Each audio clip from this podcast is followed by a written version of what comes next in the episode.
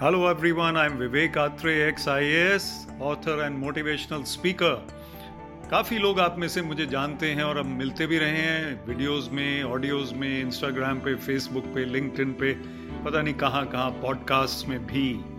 और ये जो स्पेशल पॉडकास्ट अब शुरू कर रहे हैं the Vivek Atre show this is going to be fun and you're going to enjoy it hopefully will also learn something through it and that's important to have fun and learn at the same time करेंगे क्या? कुछ बातों का मतलब? कुछ मतलब की बातें? क्या मतलब?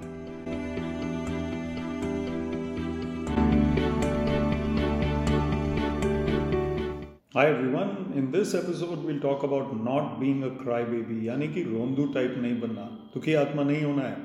कई बार बच्चे हँसते हैं कि ये रोंदू टाइप है। तो क्यों आप रोंदू टाइप हैं? अगर हैं That means that we shouldn't be thankless and always cribbing, always complaining, always criticizing. There is a kind of attitude that doesn't lead us anywhere. जो लोग इस टाइप के होते हैं वो उनके कोई फ्रेंड्स नहीं होते ज़्यादा हाँ ठीक है कभी कोई बहुत आपके साथ कोई जाती हुई कोई किसी ने क्रिटिसाइज ज़्यादा कर दिया कोई तंग कर दिया then you can always complain against that person but don't be the complaining type don't be that sort who goes on and on and on negatively all the time यानी कि there is a dialogue which says there is no crying in baseball तो baseball में नहीं है तो फिर life में क्यों होनी चाहिए? क्रिकेट में क्यों होनी चाहिए? पढ़ाई में क्यों होनी चाहिए? स्कूल कॉलेज ऑफ़िस कहीं पे भी क्यों होनी चाहिए? So basically we should keep on keeping on without worrying कि क्या हो रहा है आगे पीछे। ज़्यादा दुखी नहीं होना। यानी कि मुझे अगर रोंदू टाइप बनना है तो मेरी लाइफ बड़ी कलरलेस और बड़ी बेकार हो जाएगी। और इस तरह मैं अपनी लाइफ को ख़राब ही करूँगा।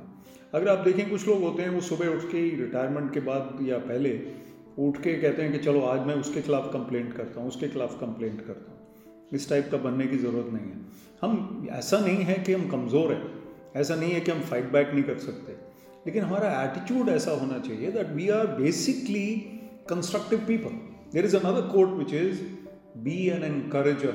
The world is full of critics already. why be a critic unless you're a professional film critic and you write beautiful reviews which are either negative or positive? But it doesn't matter.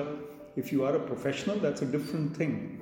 Otherwise, we don't become critics in life. We should be constructive. And when you are, in fact, Punjab kehte hain ki uh, mothers and grandmothers and even fathers and grandfathers, they use very harsh language at times with the youngsters.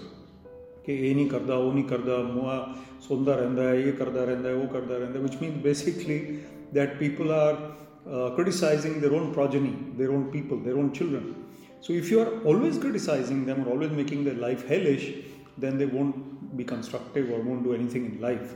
So they really need encouragement. Of course, one can be firm, one can be, you know, solid, but one doesn't have to be just caustic. इसका मतलब कि हमें हमेशा acid नहीं फेंकना है लोगों के ऊपर, दिमाग से भी और बातों से भी। अच्छी, मीठी बातें करिए और अच्छे दोस्त बनिए, अच्छे इंसान बनिए। और लाइफ जैसे मैंने पहले भी कहा, मुश्किलें पैदा करती है, लेकिन रोंदू बनने की ज़रूरत नहीं है। आपको किस लिए बोलना है कि मुझे ठंड लग रही है, मुझे गर्मी लग रही है, बिजली क्यों चली गई, सड़क क्यों टूटी हुई है? ऐसी चीज़ें करने की ज़रूरत नहीं है। Let life go on grin and bear it is another saying. So basically, you are strong enough to handle the minor hiccups of life. Now, major hiccups जब आते हैं तो then you can obviously you will feel low and then later you bounce back. So that's how life is to be led. That's what I've learned and that's what I'm sharing with you. So today's episode is about being strong, mentally strong, and not being a crybaby. I know you won't be. So see you soon and we'll talk again. Bye bye. Vivek Atre here again.